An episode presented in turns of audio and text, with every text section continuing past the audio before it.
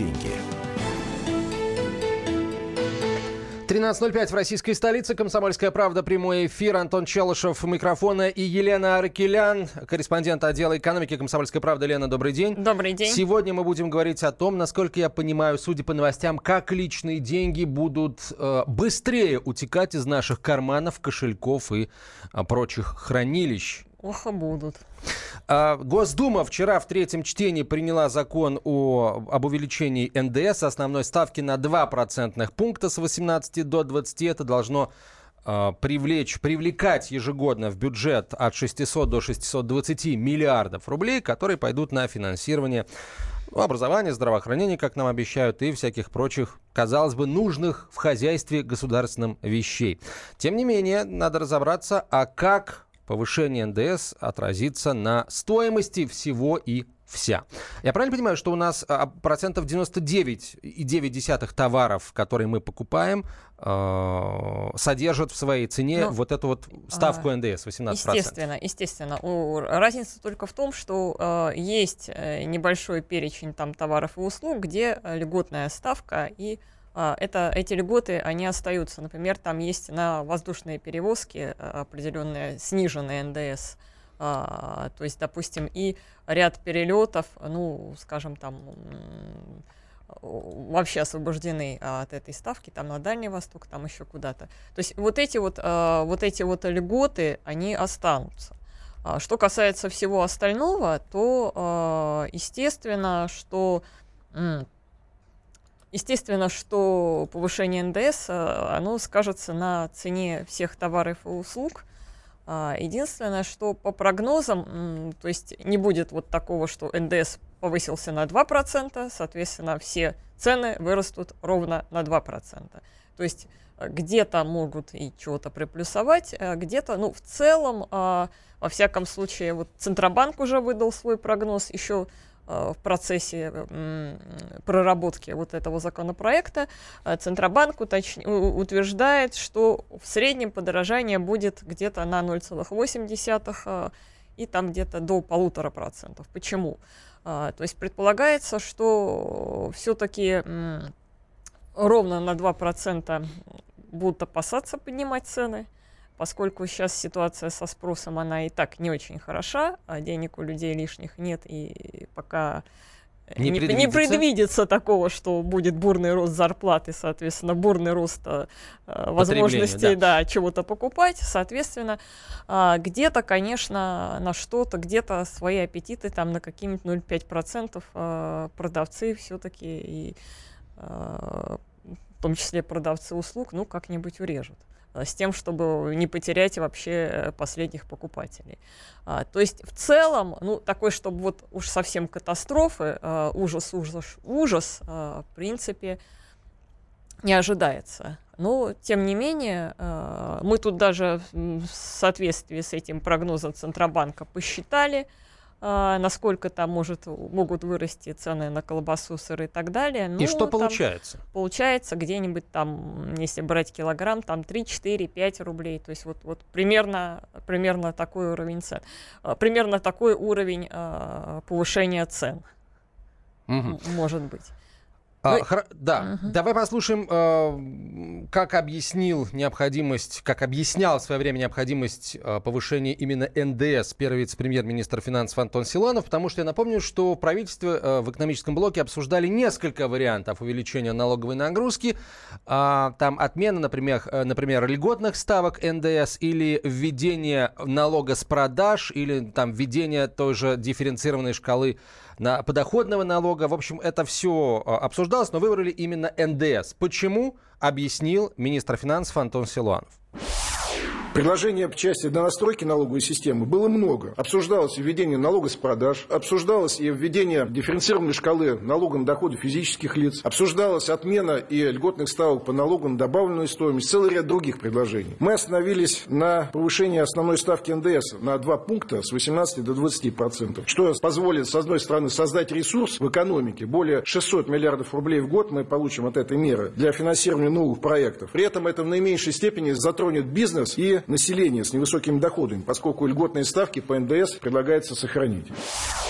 Министр финансов Антон Силонов. А вот на этом моменте я бы хотел бы остановиться чуть подробнее, Лен. А почему это, по мнению министра, повышение НДС э, в наименьшей степени затронет население с невысокими доходами? Э, что, если э, человек бедный, он приходит там с официальной карточкой, где написано «бедный», и ему продают специальный хлеб там или масло, или молоко, в, в цене которого НДС заложен не в 18%, а какой-то меньший? Ведь нет же. Ну, вообще, как показывает практика, инфляция для бедных, она всегда а, Гораздо выше, выше, чем инфляция для более потому богатых. Потому что продукты да, питания растут что, дорог, э, быстрее. А, вот, этот, вот, вот те продукты питания, без которых никак нельзя, и, и они всем нужны, и богатым, и бедным. И, то есть вот, ну, без хлеба никак не обойдешься. Да? На них обычно все-таки а, рост цен несколько превышает а, средний уровень инфляции. Поэтому, ну, оставим заявление на совести нашего министра финансов.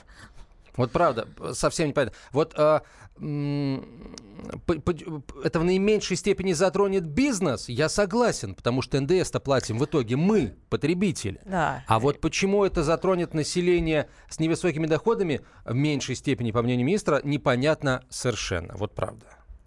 Потому что все такого рода издержки большей частью, конечно, перекладываются на конечного потребителя. Ну, понятно, кто тот, э, этот самый конечный потребитель. Если говорить действительно о товарах, которые а, можно покупать, можно не покупать, да, то там а, действительно э, часть вот, этой, вот этого повышения могут взять на себя продавцы, потому что иначе не будут покупать.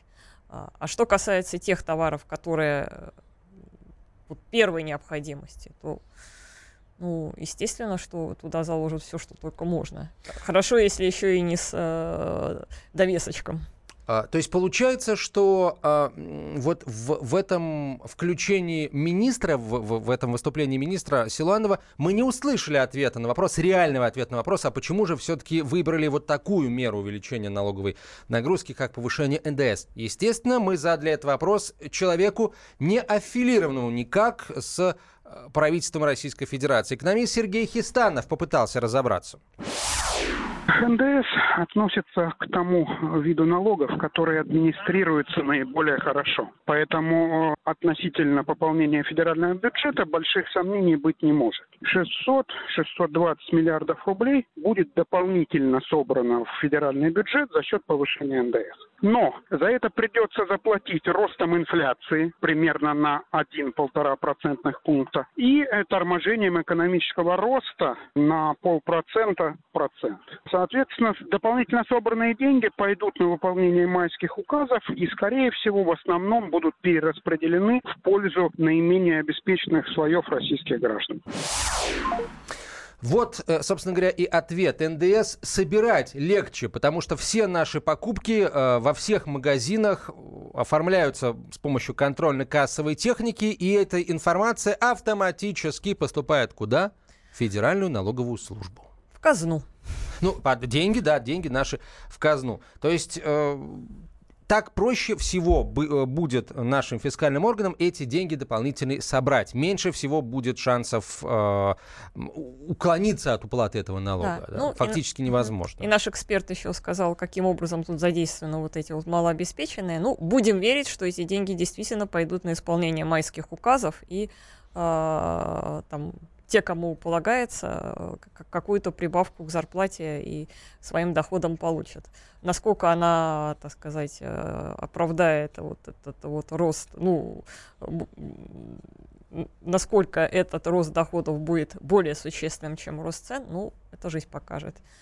Вот да, потому что ведь инфляция э, 1-1,5%, э, это, это не инфляция наша по итогам года, это такой вот не, небольшой плюс, который получит наша инфляция уже, видимо, по итогам года 19 когда начнет действовать этот законопроект. В 2020 году отра- э, выразится в чуть большее повышение цен. Так что угу. считать тут, еще не пересчитать. Да, тут еще есть один момент, потому что... Лен, давай ага. сделаем паузу небольшую, и вот этот момент, о котором ты хочешь сказать, э, ты скажешь расскажешь об этом после короткой рекламы. И тогда же мы услышим еще одного эксперта. Э, это заместитель главного редактора информагентства банки.ру Семен Новопрудский. Э, но после, после небольшой паузы. А затем перейдем к обсуждению других тем. Личные деньги. прекращаю свою деятельность на посту президента СССР.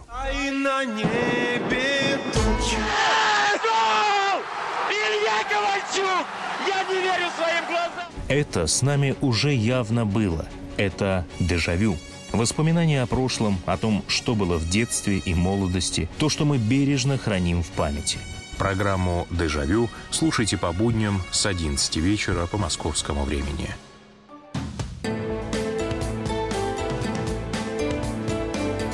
Личные деньги.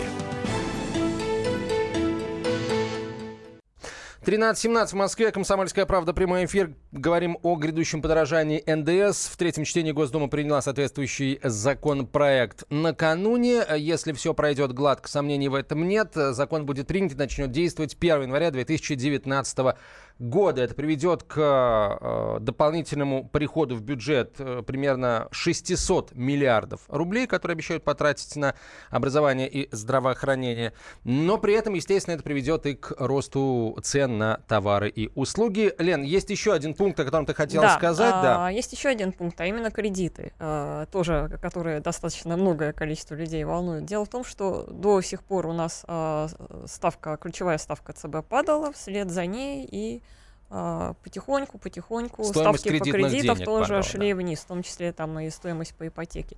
Естественно, что после повышения НДС а, сейчас на какой-то момент а, явно а, Центробанк перестанет понижать ключевую ставку, ну, а, чтобы избежать а, всплеска инфляции, там больше вот этих самых а, обозначенных там процента, э, полутора процентов. И, соответственно, то есть рассчитывать на то, что кредиты еще будут дешеветь, сейчас уже не приходится. Ну, тоже, в общем, прямо скажем, не, э, не самое приятное последствие э, вот этого, этого законопроекта. Я напомню, что на сайте комсомольской правды kp.ru э, опубликован материал э, корреспондентов отдела экономики, насколько подорожают продукты из-за э, повышения НДС. Вот здесь есть э, небольшой прогноз от моих коллег, уважаемых. Э, прогноз роста цен на вареную колбасу, сыр, куриные яйца, хлебобулочные изделия и картофель. А еще я хотел бы попросить э, выступить со своим прогнозом заместителя главного редактора информагентства банки.ру Семен Новопрудского. Семен, здравствуйте. Добрый день. Как с вашей точки зрения повышение НДС отразится на ценах на товары и услуги и когда э, вот это повышение начнет сказываться в полной мере? Ну, э, в полной мере оно начнет сказываться, скорее всего, все-таки в первом полугодии 2019 года, потому что, ну, так или иначе, а, само повышение вступит в силу с начала 2019 года, и, конечно, какие-то поставки товаров, где заложено это повышение, будут там, может быть, в самом конце уже 2018 года. Но э, все-таки надо понимать, что э, даже при самом, скажем так, существенном сценарии разгона инфляции, эта инфляция все-таки по российским меркам окажется достаточно низкой, да, потому что мы с вами живем в течение последних двух с половиной, трех, э, двух с половиной, пожалуй, лет при значит, рекордно низкой инфляции по советское время. То есть я, я не думаю, что инфляция в России от НДС а, вырастет, скажем, существенно выше инфляционного таргета Банка России, то есть выше 4% годовых. Но, конечно, люди почувствуют повышение цен, потому что а, а, обычно НДС зашит практически во все товары, да, там на социальные товары, э, значит, там льготы сохраняются, но понятно, что вот такая вот ощущаемая инфляция, которая всегда обычно по всем вопросам в разы больше у людей, чем та, которую нам Росстат говорит как инфляцию официальную, эта ощущаемая инфляция тоже будет расти. То есть я думаю, что в первом полугодии 2019 года э, вот, люди ощутят некоторый всплеск цен, а дальше уже, собственно, от НДС это не будет зависеть, потому что дальше на цены, например, если говорить именно о ценах, уже скорее будет влиять ситуация, допустим, с курсом рубля, но точно не с, не с НДС. Хорошо, а как повышение НДС отразится на стоимости денег, на величине банковских, на величине ставок кредитов банковских? А, собственно, только косвенно, а через рост инфляции, э, очень может быть, что некоторые кредиты станут чуть-чуть дороже, но тоже, мне кажется, несущественные. Они точно совершенно а, уж не станут дороже, чем они были, скажем, на пике кризиса в первой половине 2015 года, когда ставки по всем видам кредитов от ипотеки до потребительских были рекордными. А, сейчас какого-то супер всплеска вряд ли стоит ожидать, потому что, ну, опять же, инфляция сильно э, не разгонится от повышения НДС, ну, вот там сильно именно по российским меркам не разгонится. Э, вряд ли можно ожидать, что разгонится очень сильно, значит, э, ну то есть что это что сам по себе само по себе повышение НДС не влияет э, напрямую там, ну, не, вызовет резкого изменения в доходах населения. Если доходы населения, может быть, перестанут расти, как они начали расти с начала 2018 года, то все равно они вряд ли будут и падать от этого повышения а, а, НДС. То есть понятно, что стоимости кредитов, то есть вообще на ситуацию на кредитном рынке часто сказывается еще и спрос на кредит. Сейчас спрос на кредит достаточно велик, он растет, да, то есть кредитование во всех сегментах растет, оно скорее всего может расти и после повышения НДС. Э, но мне кажется, что вот э, какого-то уж существенного влияния именно на кредитный рынок э, вообще не повышение никаких налогов не оказывает. Налоги все-таки обычно оказывают существенное влияние на макроэкономическую ситуацию, они оказывают влияние на инфляцию, на экономический рост. Вот на экономический рост и на инфляцию НДС окажет куда больше, больше эффект, чем, собственно, на стоимость денег в экономике. Ну и, видимо, не самый положительный эффект, да? Не самый положительный, но и вряд ли сильно отрицательный, потому что по-прежнему все-таки да, ставки по кредитам в значительной степени определяются все-таки, да, с одной стороны, текущей инфляцией, с другой стороны, спросом, и с третьей стороны, э, значит, э, ключевой ставкой Банка России вряд ли Банк России в нынешних ситуациях будет дальше снижать ключевую ставку в обозримом будущем, а она является своеобразным индикатором, да, вокруг которого в значительной степени крутятся ставки по кредитам. Но она вряд ли, но Банк России вряд ли также будет и повышать э, э, ключевую ставку из-за роста НДС, потому что пока этот запас достаточно существенный. Да, ключевая ставка, э, как известно, 7,25% сейчас, а годовая инфляция сейчас 2,5%, и в самых пока что худших прогнозах по росту инфляции, а самый такой, скажем так, алармистский, катастрофический, ну, условно катастрофический, принадлежит Минфину, и Минфин говорит, что в худшем варианте инфляция из-за повышения НДС может разогнаться до 4,5%, все равно эти 4,5% существенно ниже, чем э, нынешняя ключевая ставка Банка России. То есть эта разница сохраняется. Это означает, что вряд ли можно ожидать даже в случае существенного роста инфляции, существенного роста ставок по кредитам. Семен, последний наверное, вопрос. А, вот обещают, что деньги, которые э, будут высвобождаться, поступать в распоряжение э, бюджета от повышения НДС, это там 600-620 миллиардов рублей в год, будут тратиться на образование, здравоохранение, проще говоря, частично на увеличение зарплат бюджетникам, работающим в этих сферах. Так скажите, пожалуйста, чего, какой эффект э, будет больше сказываться на кошельках наших бюджетников? Вот возможное повышение зарплаты или совершенно точно грядущее повышение цен в связи с ростом НДС? Это все совершенно измеримо, потому что а, ведь э, зарплаты бюджетникам повышаются на конкретную измеряемую величину и в процентах, и в рублях, и цены повышаются. То есть, если мы сравним просто, насколько будут повышаться цены, насколько будут повышаться зарплаты, потому что мы, ну, а в общем, государство нам, как известно, несколько лет назад обещало, что будет индексировать зарплаты э, бюджетникам и пенсии на размер реальной инфляции. Вот. Один раз оно вынуждено было нарушить обещание, значит, в случае с пенсиями, заменив индексацию, да, единовременные выплаты, но с 2018 года вернулась к индексации на размер инфляции. То есть, если эти зарплаты будут индексироваться бюджетникам на размер инфляции, то тогда эти эффекты будут равными, что называется. Но в целом... Вот, и так какой смысл тогда, получается, все это дело было затевать, если эффект будет равным, и, в общем, э, количество а... денег в кошельках у бюджетников не прибавится? Проблема состоит в том, что это все-таки, а, как бы сказать, многие экономисты не согласны с решением повысить именно этот налог, хотя были и более болезненные решения, может быть, и менее болезненные. Но это затевалось, конечно, не для увеличения доходов населения точно, а в идеале это затевалось для того, чтобы находить недостающие деньги на социальные программы. То есть в идеале это должно дать отложенный эффект через несколько лет за счет увеличения экономического роста, потому что понятно, что главный фактор того, чтобы наши доходы росли, это чтобы экономика больше производила. То есть чем больше будет экономический рост, тем больше шансов на реальное повышение доходов. Это с одной стороны. А с другой стороны, чем больше будет э, э, вложений в социальную инфраструктуру, если они будут эффективными, тем лучше будет качество жизни. То есть это все затевалось для того, чтобы найти деньги на то, что должно сказаться в будущем.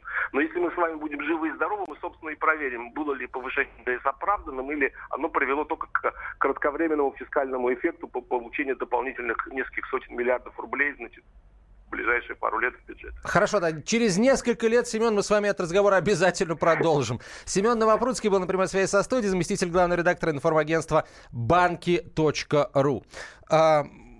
Оставим пока тему с НДС. Наверняка мы не раз к ней будем возвращаться. Лен, есть, есть еще несколько новостей, Э, который хотелось бы сейчас э, попросить тебя э, прокомментировать. Во-первых, есть заявление Международного валютного фонда, который сказал, что рубль несколько недооценен, а вот доллар несколько переоценен. Это новость номер один. И, наверное, может быть, даже более главная новость о том, что завтра, завтрашнего дня авиакомпании, ну, начиная с, авиа, с аэрофлота, повышают Э, топливный сбор на внутренних рейсах. Естественно, это приведет к росту цен на авиабилеты.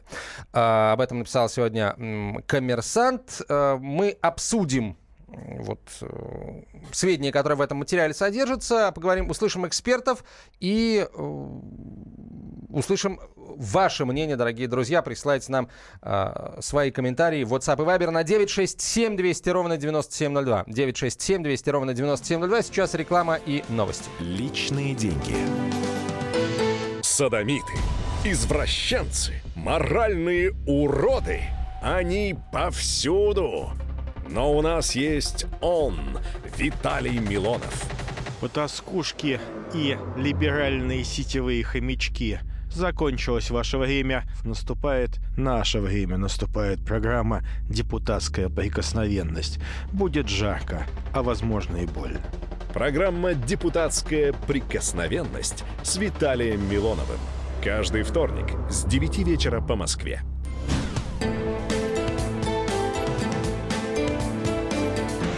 Личные деньги.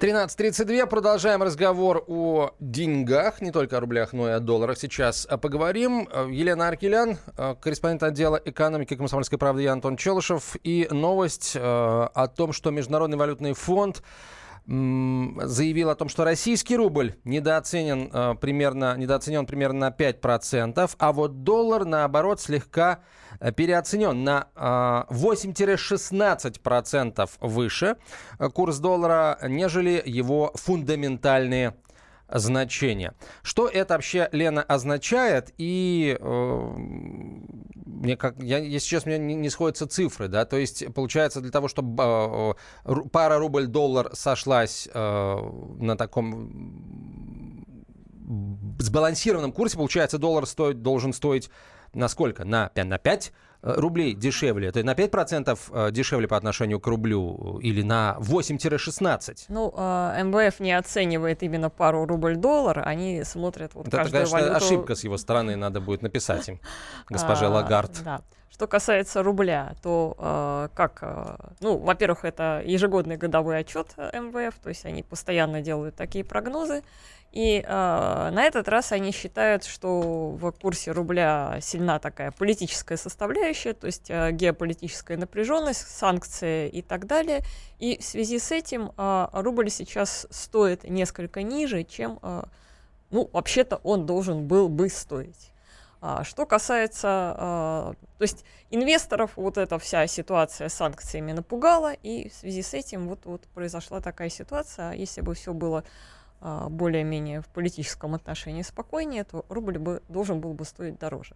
Что касается доллара, то в принципе они такие прогнозы дают практически каждый год. У них почти всегда доллар а, переоценен, но, как мы видим, в общем-то с ним более-менее все благополучно до сих пор и каких-то а, крутых обвалов не наблюдается. К нам присоединяется заведующий кафедрой финансов, денежного обращения и кредита факультет финансового и банковского дела Российской Академии Народного Хозяйства и Госслужбы при президенте Российской Федерации Александр Хандруев. Александр Андреевич, здравствуйте. Э, здравствуйте. Как нужно относиться к этой новости? Вот нам говорят, что рубль недооценен на а, примерно на 5%, потому что да, санкции да. и прочее, прочее. То есть получается, что весь этот вал санкций сумел рубль ослабить всего на 5%? Это, это, это хорошо или плохо? Я не могу понять. Объясните, пожалуйста. Да, ну, во-первых, речь идет не о прогнозе, да, а о фундаментальных характеристиках. Вот этот ежегодный э, отчет э, МВФ – Э, он всего лишь, всего лишь отражает, отражает подход с точки зрения фундаментальных характеристик. Это никого не прогноз. Потому что в реальной жизни э, плавающие курсы могут меняться в зависимости от спроса и предложения. Это первое. Второе, санкции это не самое главное. Вот с точки зрения фундаментальных характеристик, да, э, принципиальное значение имеет состояние а, платежного баланса по счету текущих операций. Российская Федерация, вот наряду с Германией, с Китаем, относится к числу стран, у которых положительные тренды. Вот за первое полугодие этого года э, текущий счет у нас был сведен с положительным э, с профицитом 53 э, миллиарда долларов. А это означает, что в силу этого, в силу этого рубль э, рассматривается как э, валюта недооцененная. Вот. Хотя, конечно, санкции там, они оказали свое влияние. Э, но не меньше влияния оказали и покупки Минфином валюты да, для пополнения фонда национального благосостояния в соответствии с новым бюджетным проектом. И даже больше влияния оказалось, чем, чем эти санкции. Вот. А что касается США, то действительно американский доллар это хронический э, переоцененная, э, недооцененная э, валюта, которая нуждается э, в, ну, снижении э, вот, курса, потому что вот по прошлому году дефицит платежного баланса США по текущему счету был 465 да, миллиардов, а вот прогноз на этот, на, на следующий год, да, Э, на, на этот год, как по итогам этого года, будет где-то 615 миллиардов. Вот это, в этом, об этом одна из, кстати, причин, э, почему американцы сейчас как бы вот э, разворачивают торговые войны. Вот. Потому что, в принципе, большому счету, доллар, ну, по самым скромным оценкам, которые дает МВФ, с точки зрения фундаментальных, фундаментальных характеристик, надо обесценить примерно где-то на 15-20%. А в реальной жизни, в реальной жизни, учитывая такое отрицательный сальдо платежного баланса, доллар, конечно, чудовищно просто переоценен. Чудовищно переоценен. Но поскольку это резервная валюта, то, естественно, никаких э, резких изменений подвижек не произойдет. Но, тем не менее, вот эти вот э, глобальные дисбалансы, вот они как раз и обусловили напряженность в торговых отношениях между США и другими странами. Спасибо большое, Александр Ильич. И Германией. Спасибо, спасибо огромное. Александр Хандруев был на прямой связи со студией, заведующий кафедрой финансов, денежного обращения и кредитов, факультет финансового банковского дела Российской Академии Народного Хозяйства и Госслужбы при президенте Российской Федерации. А, ну, подождем. Да, да, интересно, чем закончатся эти торговые войны, а вдруг не получится победить в этих войнах у Соединенных Штатов, что тогда будет с долларом? Это вопрос интересный, но это вопрос, наверное, э, из категории э, вопросов такого будущего. Пусть Посмотрим и через несколько лет. Недалекого, да, не очень далекого будущего. Теперь давай по поводу авиабилетов. Что там за э, заявление, точнее не заявление, что там за новости об увеличении топливного сбора? Топливный сбор у нас увеличивается, когда у нас топливо дорожает. Топливо у нас дорожало, да, это правда. А, да, э, это догнала волна вот эта вот весенняя, э, когда был э, рост цен и на бензин, ну и, соответственно, на авиакеросин и так далее. Э, в принципе, авиакомпании, видимо, надеялись все-таки на лучшее, что как-то удастся этот сезон а, отлетать, или, может быть, э, все-таки будет какой-то откат, там будут приняты какие-то правительственные меры э, поддержки там, или чего-то еще. Но сейчас э, дело дошло до того, что действительно ну, как говорится, первый пошел. Uh, первым Аэрофлот объявил о том, что он увеличивает с 26 июля топливный сбор. С завтрашнего дня, да. Да, там суммы не очень большие, но все равно 200 рублей для эконом-класса и 400 рублей для бизнес-класса. Ну, понятно, что если это сделала одна компания, что, то за ней, скорее всего, потянутся и другие. Uh, топливный сбор, понятно, он входит в цену авиабилета. И, соответственно, то есть, соответственно, подорожает э, стоимость э, поездок. Э, у нас отпускной сезон все еще в разгаре. Ну, конечно, в августе это не очень приятно. Как рост топливного сбора а, повлияет на увеличение стоимости билетов? Ну, потому что, казалось бы, ну, хорошо, на 200 и на 400 рублей увеличивается топливный сбор по эконому и по бизнес-классу, ну, значит, на 200 и на 400 рублей билеты подорожать и должны. Но ведь вряд ли они подорожают вот ровно на такую круглую сумму. Об этом рассуждает независимый экономический эксперт Антон Шабанов.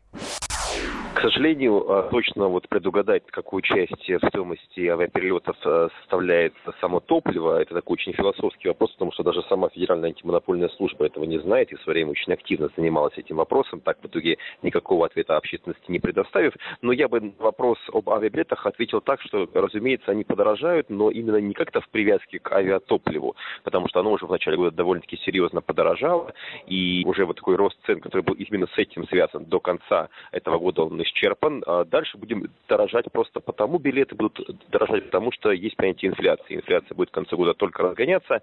При этом не стоит забывать, что у нас был э, предпринят так называемый нефтяной маневр на ближайшие 6 лет, когда акцизы на топливо будут подниматься, а, соответственно, будет расти и стоимость самого авиакеросина. Поэтому прогноз, что мы э, до конца года вырастем еще примерно в ценах на билеты примерно 2-3%. Это такой рост, который ожидается у инфляции. А в ближайшие 6 лет будем расти вместе с акцизами. Они увеличиваются довольно-таки серьезно. Поэтому если такой средний прогноз на бензин к 2022 году это порядка 60-70 рублей, а стоимость, если опять же не, не будет никаких коррекций по стоимости акциза, ну, можно считать, что примерно вот на а, такую же долю вырастет и стоимость авиакеросина, как следствие, и стоимость авиабилетов.